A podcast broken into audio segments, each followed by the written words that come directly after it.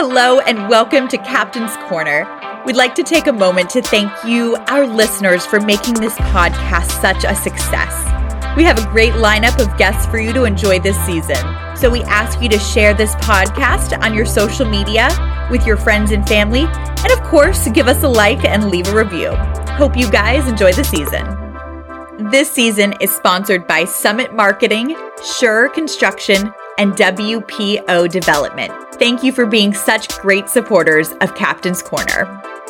Today on the podcast, we have Captain Nesan Kistan, the Salvation Army Divisional Secretary for Orange County, California.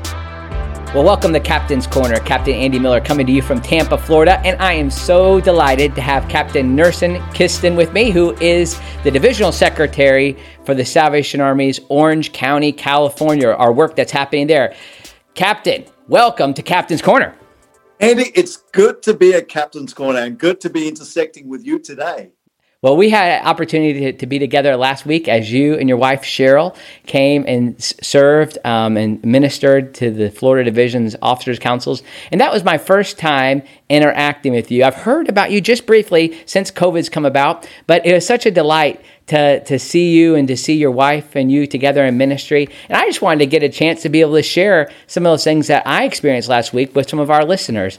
So now somebody already they already you already said a few words and they can tell that your accent is not an Orange County accent. Tell us a little about where you're from and who you are. Well, Andy, when I'm here in Orange County, I tell people I have a Southern accent, but obviously when I was in the South, they go, well, obviously it's not a Southern accent. So yes, uh, obviously are some different roots that uh, lie, run in my lineage. One being that I was born in South Africa, and two is that I've spent most of my life uh, from an early age as a child living in Australia. Okay, gotcha. Now, were you involved in the Salvation? Have you been involved in the Salvation Army your whole life? Did you grow up in the Salvation Army? No, I didn't. I'm I'm I'm not a South Salvation Army uh, child of the regiment, as they say. Right. right. I, I did not uh, grow up in the Salvation Army.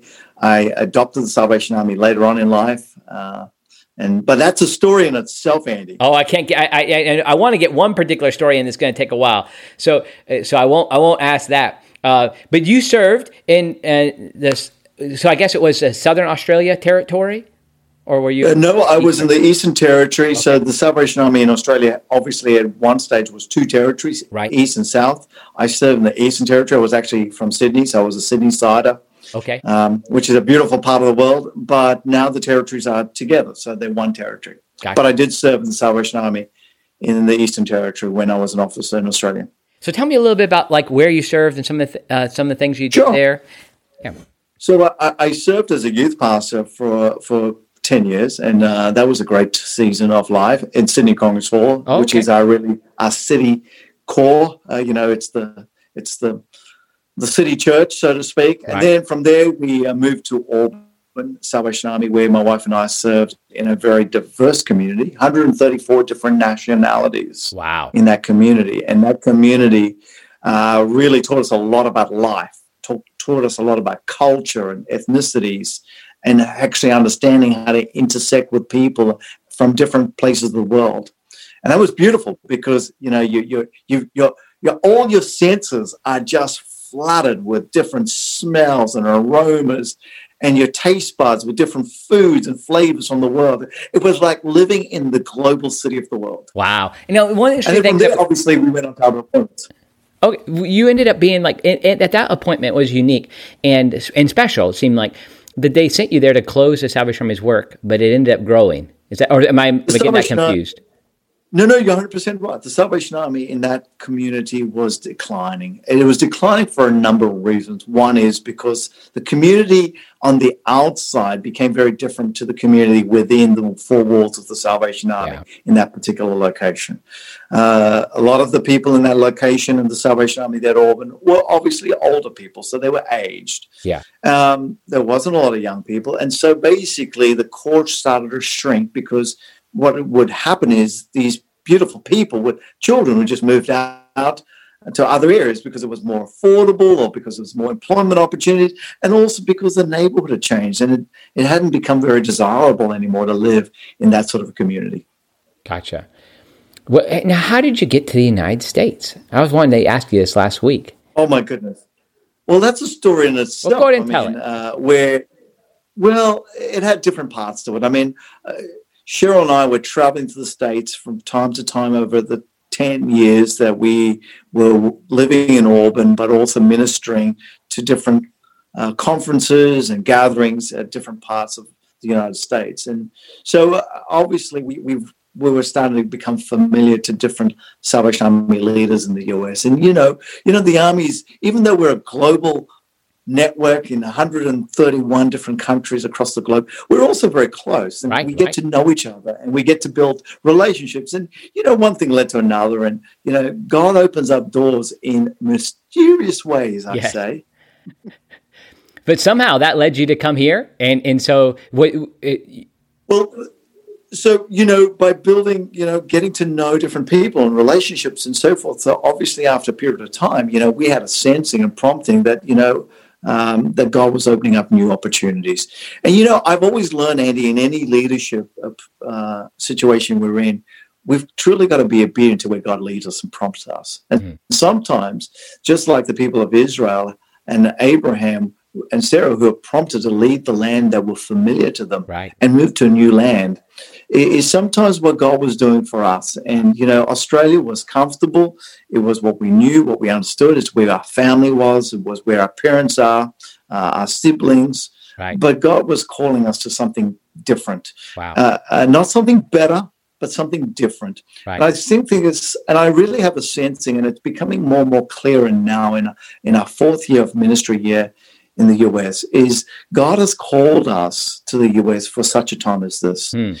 You know, where people are seeing a global pandemic and seeing racial injustice happening all around us, and people are asking questions, well, what do we do? How do we respond? I honestly sense that God always raises his people up to respond to the circumstances that the nations are facing. And just like he did with Moses, just like he did with Abraham, just like he did with Isaac and Jacob, and just as he did with Joseph and throughout the history of God's people, uh, Cheryl and I, my wife, sense that we are here for such a time as this, that God has equipped us with understanding and insights, knowledge and experiences that has allowed us now to, to use those gifts for his glory yes. in this bigger picture and to be able to help and speak into some of the situations and circumstances we find ourselves in. For instance, you're doing you're chairing the nationals uh, t- uh, from from NHQ for all four American territories, um, a diversity task force. Now I, may, I might have it wrong, and and people who are listening to this don't know this. Maybe maybe they, they maybe they already know who you are, but you're an interracial marriage. You're I guess you can't quite say you're an African American man. You're African Australian American. I don't know if you're actually an American yet, but but that gives you a unique vantage point, um, and and to be able to chair that task force. like just those things that you're saying, um, God's equipped you and given you experiences that have led you to serve uh, in this country at this time in a unique way. Talk to me a little bit about that. You, you know, uh, it's interesting. It's a great question you ask. You never know why God is taking you on the journey that you're taking. I know it. You I know it. You, you you start off and you think, well, you know what, this is interesting. Uh, I don't know what this means. I don't know why we're doing this. But before you know it, he's actually equipping you for what's next. Yeah. And often, if we knew what next was, right. I Amen. think we'd be so intimidated. Right. Go, no way, I'm not going to do that. Yep. No, thank you. Too crazy, too ridiculous, too outside the realm of possibility. But I think from the day I was born, God had a plan. And I think He does for all of us. Amen. And throughout that time, we are moving on this journey of finding out that His plans are slowly getting fulfilled. Now, sometimes we take a long time to get to where the destination He already has in mind. Right, right. But I, I think, like he says in 1 Samuel 15, it's obedience, right, that he requires right, right. rather than sacrifice. Mm-hmm. And so, my role with the National Diversity, Inclusion, and Equity Commission as the chair is helping us with 16 other officers from across the four territories in USA work together in terms of how we can help have the race conversation in a healthy, productive way, mm-hmm. where we can all sit at the same table sit at the same banquet right. and feast of the same kingdom life Amen. in a way that actually enriches the kingdom of God on earth as it is in heaven. Right. And I think also part of that journey is also for us to understand how do we actually diversify as an organization? How do we actually allow ourselves to be truly the reflection of Christ, His kingdom on earth.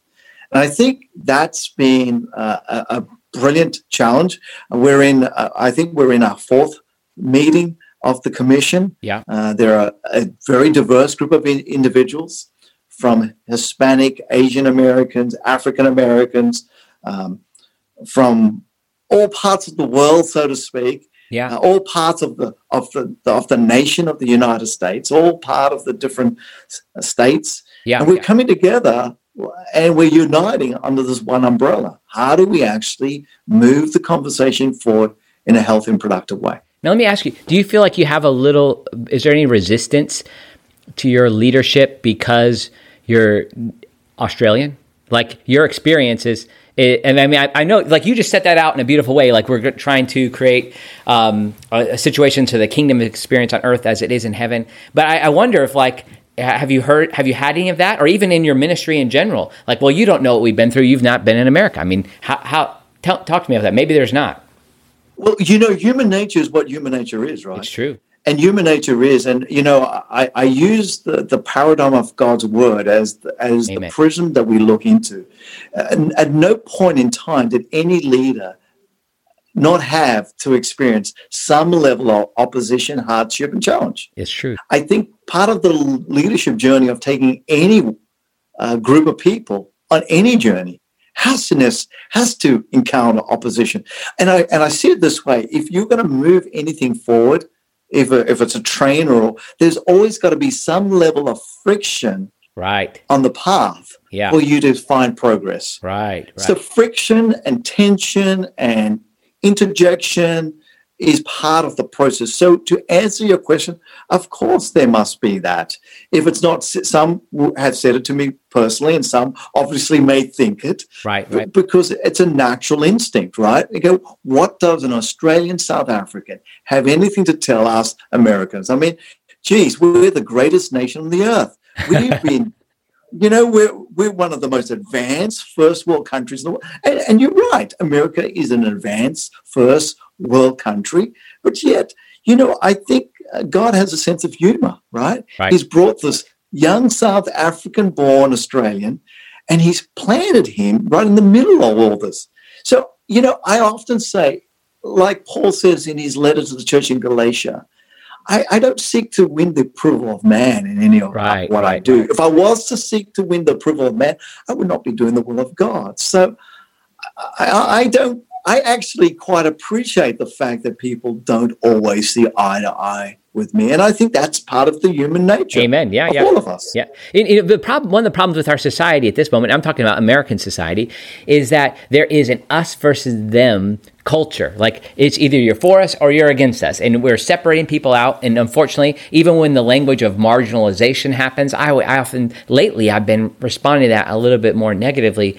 because what what we're doing is pushing somebody to the margin, but assuming that we're at the center. And this, of course, gets seen as well with the distinction with oppressed and oppressor. But really us versus them like th- this can be a real challenge. Like so just the fact that i mean i appreciate probably I'm, I'm, sure you are glad that people are willing to be honest with you. I mean what a gift that they're able to tell you what they think. Then you can actually work to go forward but e- even the resistance in itself represents some of the challenges that we have is that if that's there it's like well you can't experience this.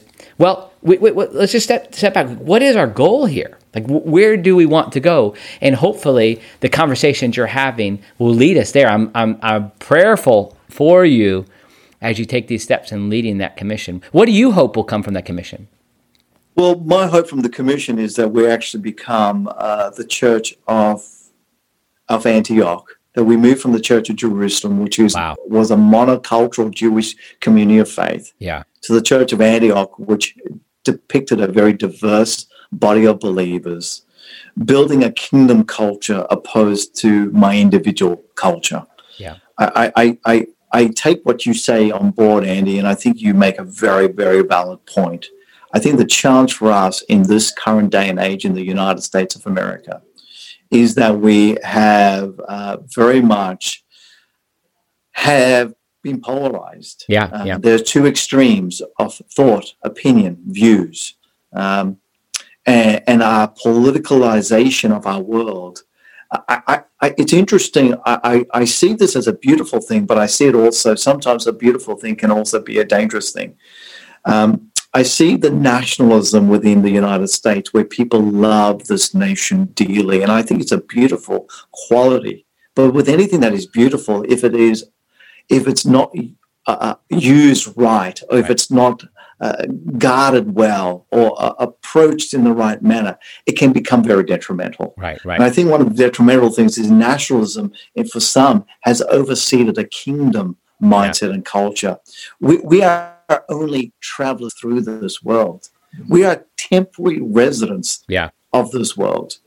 Uh, yet some of us see that as as something where I, I believe we, we especially for those who are part of the Salvation Army, if anyone should be more globally minded, yeah. it should be salvationists. Yeah, yeah. Those who live in a global organization that actually, with William and Catherine Booth, who has had that mandate to win the world for God, we need to recognize that our brothers around us are not our enemies.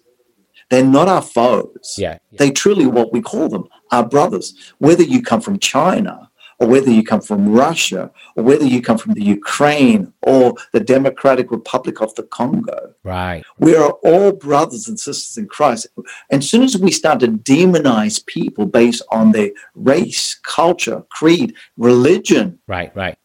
Then I believe that polarization is what the enemy wants. He wants to divide us. He wants to weaken us and he wants to distract us. Right. The interesting thing can happen is that there can be a distinction, and there's not the distinction made between nationalism and patriotism. And I've always really helped this past summer.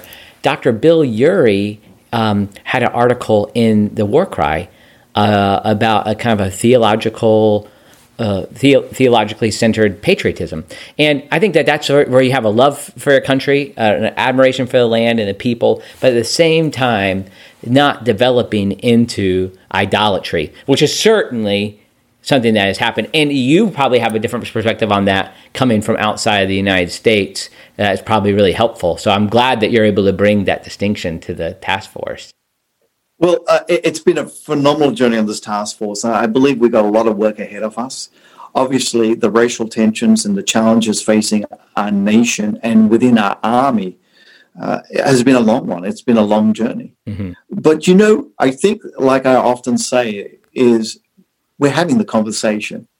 And, and you know, whenever you start to have the conversation, then you begin to actually see a forward movement.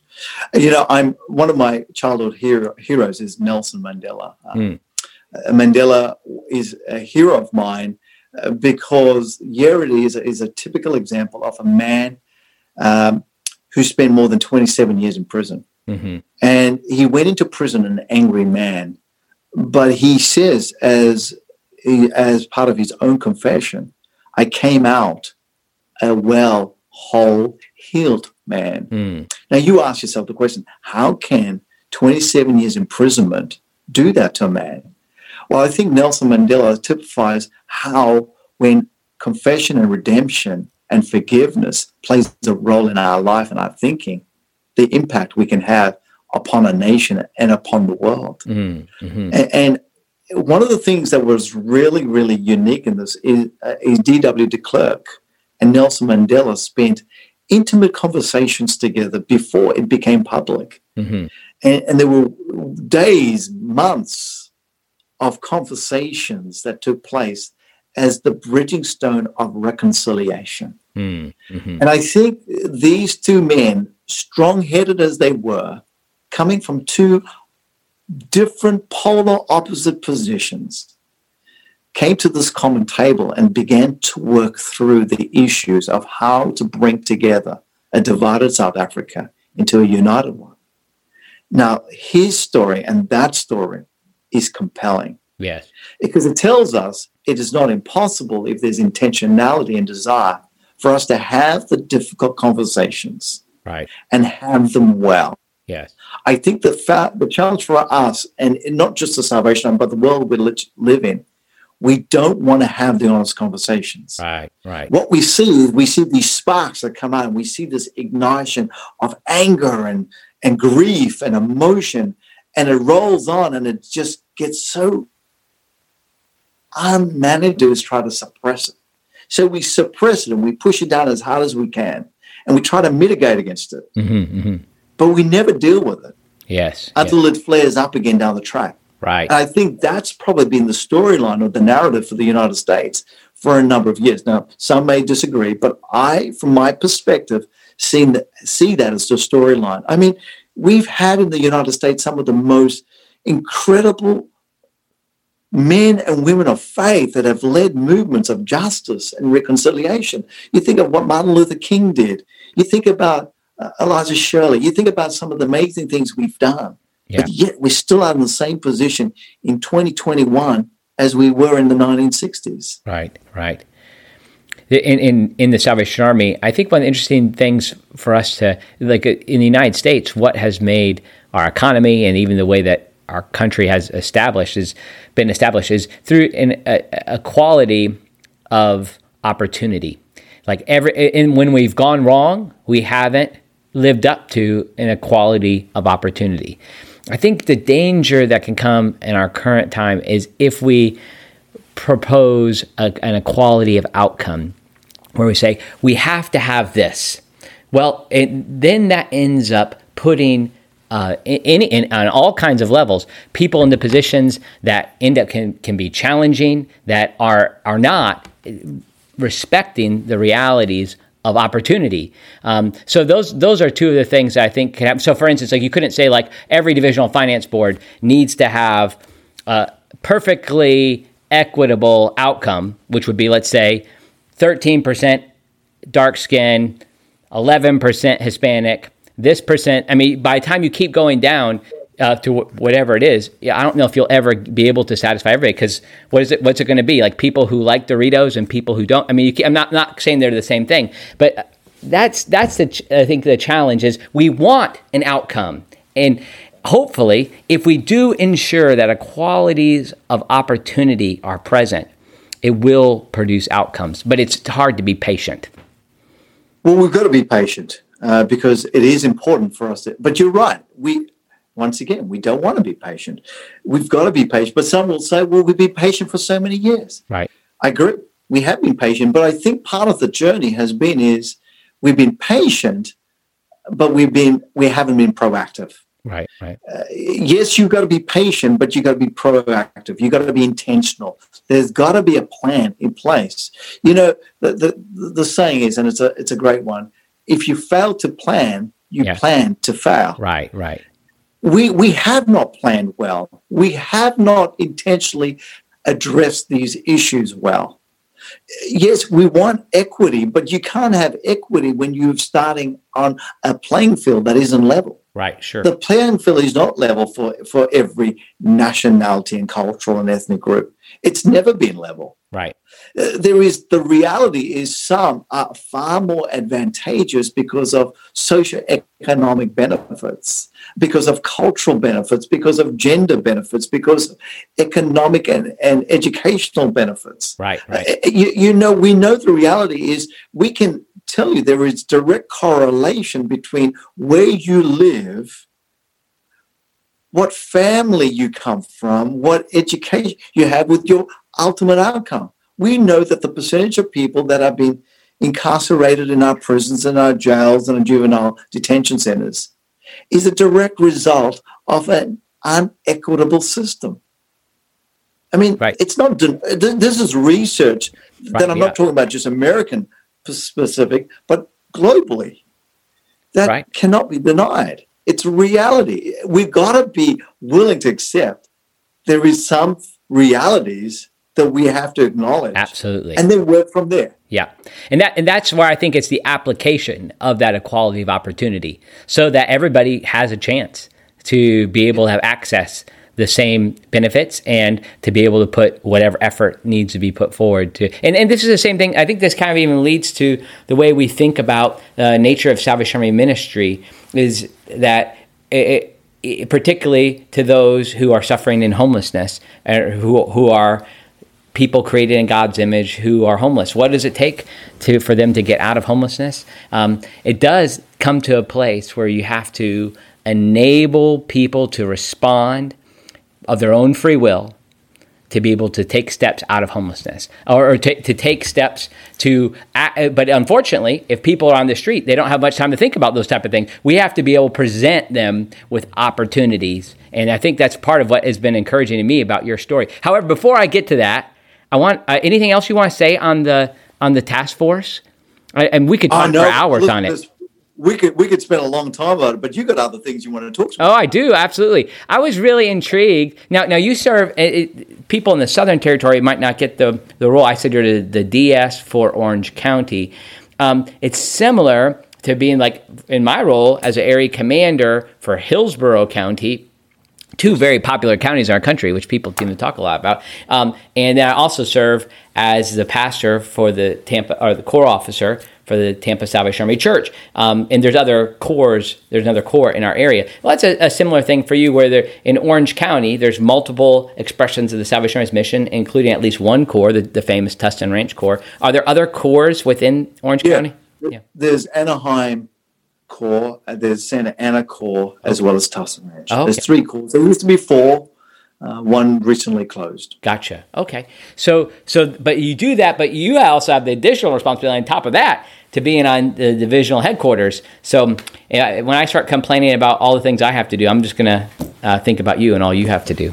oh, come on, Andy. no, yeah. So I, I, I play in different sandboxes, um, but we play for the same outcomes and same goals. Amen. And really, I think the real crux of the matter is by being involved with the divisional leadership team. It means that the, the levels of interaction between county, commands or, or uh, coordinations uh, are, are, in alignment. We yeah. very much try to be aligned so that the vision and the mission of the Salvation Army across the division is in alignment, and so that we're all working towards the same goals. Right, that's beautiful, and that's how I mean. It, there used used to be that even this territory and still in other territories, often like the the person who's responsible for the major cities area is uh, the general secretary or a divisional secretary of some kind. So right. it makes a lot of sense for it to, to work that way. This episode of Captain's Corner is brought to you by WPO Development. I have a good friend, Keith Waters, who's the CEO of WPO Development, and he has a phrase he uses all the time that I have found to be very helpful, and it's this If you don't know where you are going, any path will take you there. Isn't that true? both in our personal lives and especially in our ministries. It is critical that we all have a clear plan and a path to where we want to go. Keith and his company, WPO, have worked with the Salvation Army and other ministries across the country and can help you develop a strong mission planning study all the way up to managing a capital campaign. I'm currently working with Keith and his team here in Tampa and would urge you to contact them if you have any planning or campaign needs at info at WPOdevelopment.com. Or you can just Google them and find their website as well. God bless you. But you had a unique thing when you came to Orange County. I'd love for you just to tell the story. I'll try to be quiet and just engage you here and there with it. When you came and observed homelessness, in Anaheim and developing oh, yeah. a solution there. I, I would love for you to tell my listeners about that. So let me give you just the context, and to your listeners uh, uh who have been very patient with us this morning, um, uh, the context is is is this: uh, we had just come back from a family vacation in South Africa. Okay. Uh, so my my my immediate family and my brother's immediate family and my mother traveled to South Africa for Christmas. And uh, we had visited Soweto. Uh, and if people understand the context of Soweto, Soweto is like a, a, a tin shack town. Mm. It's a shanty town uh, where, you know, you see poverty and absolute poverty. And you see it on a, on a, on a world scale like nothing else. And we, we traveled through and we saw some really incredibly poor communities, poor sites. We also saw some incredible beauty going through safaris and all the rest of it. But uh, so we arrived in the US and the first couple of days, week one that we're here, my wife and I are driving on the five, and we look across and we see the Angel Stadium and we see the major Angel, which is iconic worldwide. You know, that Angel Stadium and that Angel is iconic, right? right Everyone right, knows right. about it. You know, Anaheim is well known globally because of its Disneyland, its angels. It's just it's just simply iconic. But what what confronted me was something that took me by surprise. Hmm. Here is the sixth largest economy in the United States, Orange County, wealthy, affluent. And there on the very river trail, we saw thousands. I'm not exaggerating when I say thousands of displaced people. Wow. In fact, it, it, it, actually shocked me to the very core of my being that my wife and I had to pull our car over and walk down and begin a journey of actually asking and talking and engaging with the homeless on the riverbed of Anaheim that day. Mm. We walked for what was miles. I think we ended up walking for nearly four to six miles. Mm. And we spent hours just talking to people listening to their stories. And my mind went from two places. My mind went from what I just saw in South Africa to what I saw even three years prior to my visit to South Africa, when part of my role within the Salvation Army called me to travel from Southern Africa right up to the tip of West Africa. Mm. When I traveled through refugee camps, one after the other, and saw poverty on a scale like you would not ever imagine. Wow.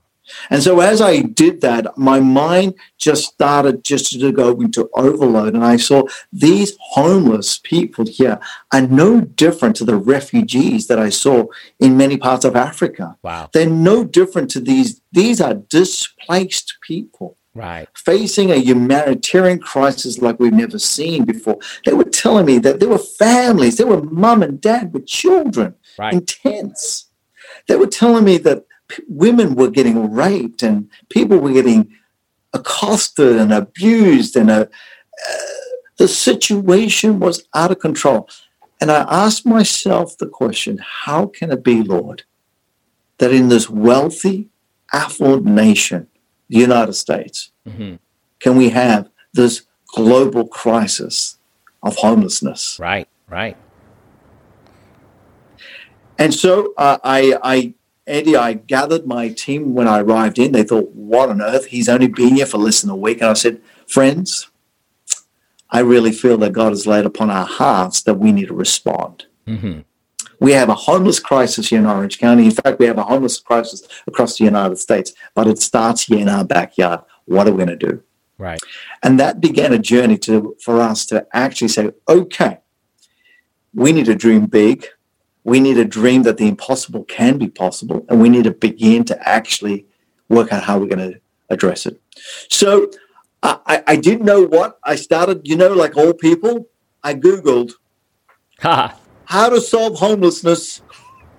Um, and you know what? A number of no, no answers came up, but a number of ideas started to flood our minds. And we saw what they were doing in Chicago with the Freedom Center. Okay. Yeah, sure. And we started making some investigations, inquiries. And before long, what we did is we took just an image of the Freedom Center. And I asked to meet with the mayor of Anaheim. And I said to the city mayor, uh, manager, I said, uh, we need a meeting with the mayor. And they said, well, the mayor's a very busy man. I don't think he has time to meet with you. Okay. And so they said to us, well, we can give you half an hour, but as half an hour, as we're sitting in the waiting room to see the mayor, and time and a lot of time was starting to diminish. It looked like it was only going to be five minutes left. Wow. I remember walking to the mayor's office and saying, Mayor, uh, Mayor Tom Tait, him and I chatted, and I said, Mayor, um, uh, this is what I'm proposing. I'm proposing that we revolutionize the way we deal with homelessness. And I were using some of my understanding and knowledge of dealing with refugees as I did, and I and I gave him a granular plan. And when he looked at me, they laughed at me. They said, huh. This is not possible. But more than five minutes in the conversation, you know that the Spirit of God is moving because this is not done by might nor power, but it is by the Spirit of Amen. God that we move yes. and minister. Right. And God started moving this man's heart that he actually looks at me and he says to me, You are not joking. You're serious about what you're proposing. And before long, the, the group in the room doubled and tripled, and we had the city planner in, and we had the assistant mayor in, and you know, before long, we had a room full of men and women. Right, right. Talking about a homeless solution. Wow. Because then the city recognized that we could be actually partners in a homeless solution. Right. That we were coming as willing partners. And you know what? I got to tell you, Andy, You know, we went in there with not really the best of plans. Okay, interesting. But God used a our willingness, Right. God used our determination, our persistence, and our resilience to actually broker something that was absolute revolution. The mayor, as we were finishing up in the room, and this was the first meeting, there's many meetings, as we we're finishing up in the room, the mayor and I caught eye with eye, and I, I looked at him and I said, Mayor, I need to pray for you. Hmm. And the mayor said, uh, Okay. And I said to him, and as I started praying for him, the Spirit of God started revealing prophetically Okay. things over the mayor's life that we need to pray for. Okay, beautiful. And in that process, we started praying over the mayor. And the, the mayor falls to his knees, opens up his hands towards heaven, and begins to weep as God, the Holy Spirit, starts to interact with him Hmm. and starts to shift in his mind and his heart. See, what was happening in this, and you know what? The city leaders sitting around the, the room started saying to me, you know what? We've never ever had a meeting like this before. Hmm. And, and something defined what we did there that day. Hmm. That yes, we have a homeless problem. Yes, we have an injustice problem. Right. But before all else, we have a spiritual problem. Right. Absolutely. Yeah. And when we get into the spiritual dimension of what the issues are, that's when we start to actually resolve the issues that are facing us on this world, on this earth. Right. Right. So I can tell you this. Let me fast track this a little bit because I don't want to bore your listeners too much. But the incredible result of that story is we built a homeless shelter for 224 beds in 78 days. Oh, 78 Before- days. 78 days before we even did anything. What we used to do is we had the city planner, the city engineer, we had all of the city team. We would meet on the empty block of land and we- would pray together. Wow. Now, the city leaders were saying to us, We've never ever done a project this way before. Somewhere in this whole dynamic of spiritual leadership, God's Holy Spirit was doing things. We had it, we had architects working for us on this project without even a contract. Wow. Amazing. The Salvation Army had never ever done a project like this before. We we we we we, we did things in such an unconventional I was going to way say. Yeah. that leadership were going. I don't know how you're doing this. Now, obviously, you talk about opposition. You know the, those those rule followers, those ones Yeah, that sure. every I has to be dotted and every T has to be crossed. They weren't happy about the way we did things. But you know what? That is okay. If you know what you're doing is in accordance to the will of God, Yes. you persevere. It's interesting you say all You this because what happens is like I can uh, I can imagine it, the, the beauty of having the city and all the planners be involved is that's one of the biggest headaches is to be able to get them aligned. Much less you talk about. So we we've gone through a similar project here. I'm sure I'm at people on our our board in the community.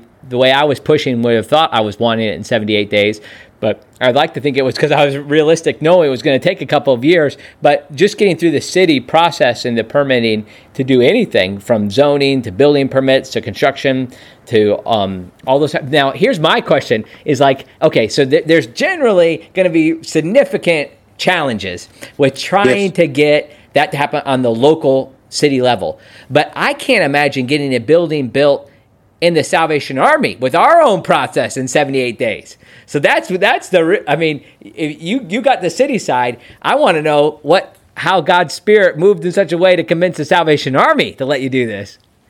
So, so, so, you know what? We talk about a big picture, right? Right. But here, here's here's the leadership lesson that I'm learning and still learning, and working on perfecting.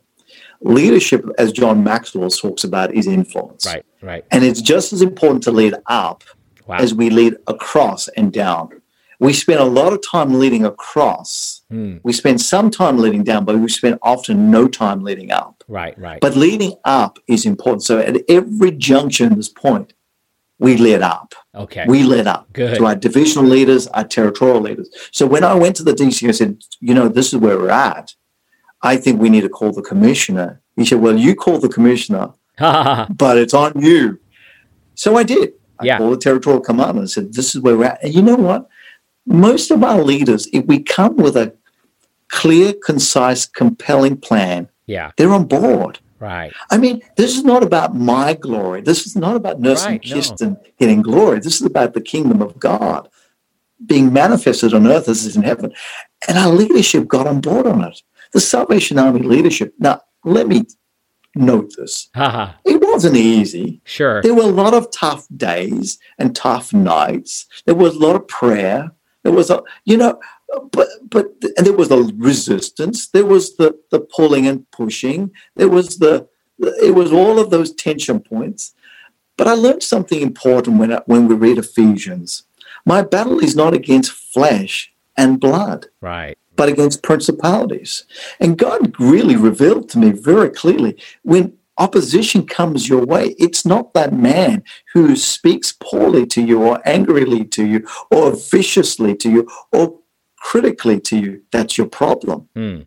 It's the spirit behind it. Mm. Mhm. So I never saw these men that or women for that matter that came with opposition as my foe. I saw them through a different lens. And God was helping me mature and help as a leader and my character as I move forward on this journey. Wow. So, yes, to answer your question, they were challenging, but we did it. Yeah. Yeah. And we had approvals at every level. Amazing. Uh, this is a remarkable story. Could you describe, like in a, in a set, like a, how is it that you talk when you go into the community and or you share with a Rotary Club or a city council? How is it you talk about your home, the work that you do on behalf of those who are experiencing homelessness? Well, the, the, the most important message that we need to say, and this is my 30 second elevator speech Gotcha. homelessness is not about just the drug addict and the typical people we see. Right. Right. Right. every homeless person is created in the image of God. There goes my mother, my brother, my sister, my friend. Amen. And if I see them as a reflection of who God is, and I see them in that light, then my response has to be different. We need to change the framework of how we talk the conversation. So when I talk to city leaders, managers, and friends, I'm saying to them, there's a different way in which we have this conversation. There's a different spiritual dynamic that needs to happen in this conversation. Mm, hmm And so when you know, it, as I say, and I keep on quoting Zechariah when I say it's not by might, it's Yeah. not by power, it's by the Spirit. Just as the Spirit of the Lord led His people by night, by fire, by day, by cloud, the Spirit leads us. And I honestly, and, and you know, people go, you know, you spiritualize everything. I go, you know what? Because we are spirit people. Yeah. Amen. And really, when you understand the spiritual dynam- dynamic, the lift is not as hard. I think the biggest challenge we try to do is we try to do it in our, our own strength and power Right. and wisdom and cleverness and strategy. Now, don't misunderstand me. All of those elements are important, but it really is a spiritual dynamic. Yeah, four and a half years ago, just to kind of uh, illustrate that from a Tampa story, we had put together. Uh, we just completed a mission planning study. We were looking at some really tough complications. We had three million dollars of debt. We were uh, the city was mad at. Everybody was mad at us. So we're trying to figure out how how do we handle this. And we got the mission planning study, and one board member just said, "We we can't do this." And we just we can't we can't implement this. We're not. And, and this was actually somebody who's become a very close friend of mine, a CPA, a partner at a large firm, and he just said we just don't have the uh, capability, uh, the experience. I mean, and it was kind of reflecting on me at that moment. And it was a key moment for me because everything he was saying was correct. And I just said, you know, you're you're absolutely right. I, I am not capable. We are not capable. We are entirely dependent. I'm dependent upon you to advise me. I'm a preacher, right? Primarily, I'm a preacher. Uh, but even even that uh, doesn't give me the, any sort of skill to be able to execute this plan. But I am dependent upon your help. But most importantly, I'm dependent upon God's Spirit making this happen. I mean, it's Amen. a total miracle the Salvation Army exists in all the communities that it's in across 131 countries, much, much less the 50 United States. So, like, we have to put ourselves in a place of dependency. And I love what you said. Uh, interesting. I had opportunity. The very first podcast we had, uh, Captain's Corner, was with Horst Schulze, who was the uh, founder of the Ritz Carlton. And he, he developed a little saying that everybody from the busboys to the manager of the hotels would say um, that we are ladies and gentlemen serving ladies and gentlemen. So you have to have respect for yourself. That's correct. A, so we changed that. So for our staff, it's similar to what you're saying is that we are people loved by God, serving people loved by God. And we kind of, love it. we have to have that in our, our mind first, like that we're loved by God, but we offer a service to people, even when they're mean or rude. Uh, this is board members and people we serve who are coming off the street. They're people loved by God as well. Nesan, you you are a blessing. You you are a, a bundle of spiritual energy, and I'm so thankful that you jumped a continent to come to the United States and serve with the Salvation Army here. What's next for you? What, what, what are you working on right now? Oh, we're working on a number of things. We're working on a homeless throughput system. Okay. Because I often say, uh, and my team here, we say we don't have a homeless problem. We have a homeless through problem. Because people, once they move into our facilities, they're no longer homeless. Right, right, right. But we do have a homeless throughput problem. How do we help people on the journey of trans- transitional living, affordable housing, finding employment, finding the, right. steps to move through the journey of life? And often, what we do very well is we do shelters very well, and we do relief very well, and we do emergency care very well. Uh, but we what we don't do well is the strategy of actually taking people on the journey very well. It's what I often say is the biggest challenge for the Salvation Army. We we do salvation very well, right? we struggle with discipleship. Amen. Yeah. So the process of taking people from from that moment of transformation to that moment of actualization and that moment of self actualization is part of the journey. So one of the things we are doing right now is working on a system. We've got a homeless prevention program, which we're now working in partner with a number of cities, which is brilliant. Right. So there's there's so much happening. Uh, we w- there's not a dull moment. Uh, our team are working on overdrive. Um, so we we just keep on moving forward. I love it. I love I love to hear those emphases. And it, and one thing is I've caught some of your worship services as well. You have a great production, and you told me you had some talented people from uh, on the, the West Coast who are able to come and help you with that, obviously. And you can check out your service. Where, well, actually, where can they? What is your uh, Sunday morning worship? Where is that oh, listed? Yeah. So, so it's basically we we produce it on YouTube as okay. well as on our Facebook channel. So if you you the Salvation Army Tustin Ranch, Tustin Ranch, uh, okay, we'd love for you to connect with us in worship. Uh, uh, and you'd be more than welcome to come online and be a part of our online ministry which is now uh, serving more than four and a half thousand people around the globe. Um, but yeah, it's amazing you know, how it's opened up doors. Uh, us too here with COVID, so it's been amazing how the reach has expanded in this time. Yeah, God is doing a new thing. I believe God has hit the big reset button on the church. Wow, yeah. and is calling us to actually think life and mission and ministry differently. Yeah. So you know what? We're about advancing God's kingdom, and let's let's do it. Let's do it as well as we can. Amen. Well, and you're leading us in that uh, with with your example in Orange County. Uh, thanks, thanks so much for coming on. And we probably need another two hours to keep going through some of the things that uh, that we share, passions we share together. But I'm so appreciative of your time, Nesan. God bless you as you continue to do God's work in Orange County. Bless you, Andy, and let's talk again soon. Next week on the podcast, we have pastor and author Dr. Stephen Elliott. If you'd like to learn more about the Salvation Army of Tampa, check us out at tampasa.org and give us a follow on Twitter at Sal Army Tampa. And of course, go ahead and subscribe and leave us a review on Apple Podcasts or wherever you listen. Thanks for joining us. See you next time.